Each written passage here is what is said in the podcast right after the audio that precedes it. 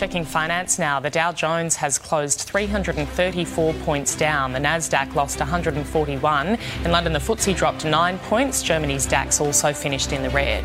Closer to home, Japan's Nikkei closed down 155 points. Hong Kong's Hang Seng is down almost 200. The All Ords finished up 37 points. The ASX 200 up 40.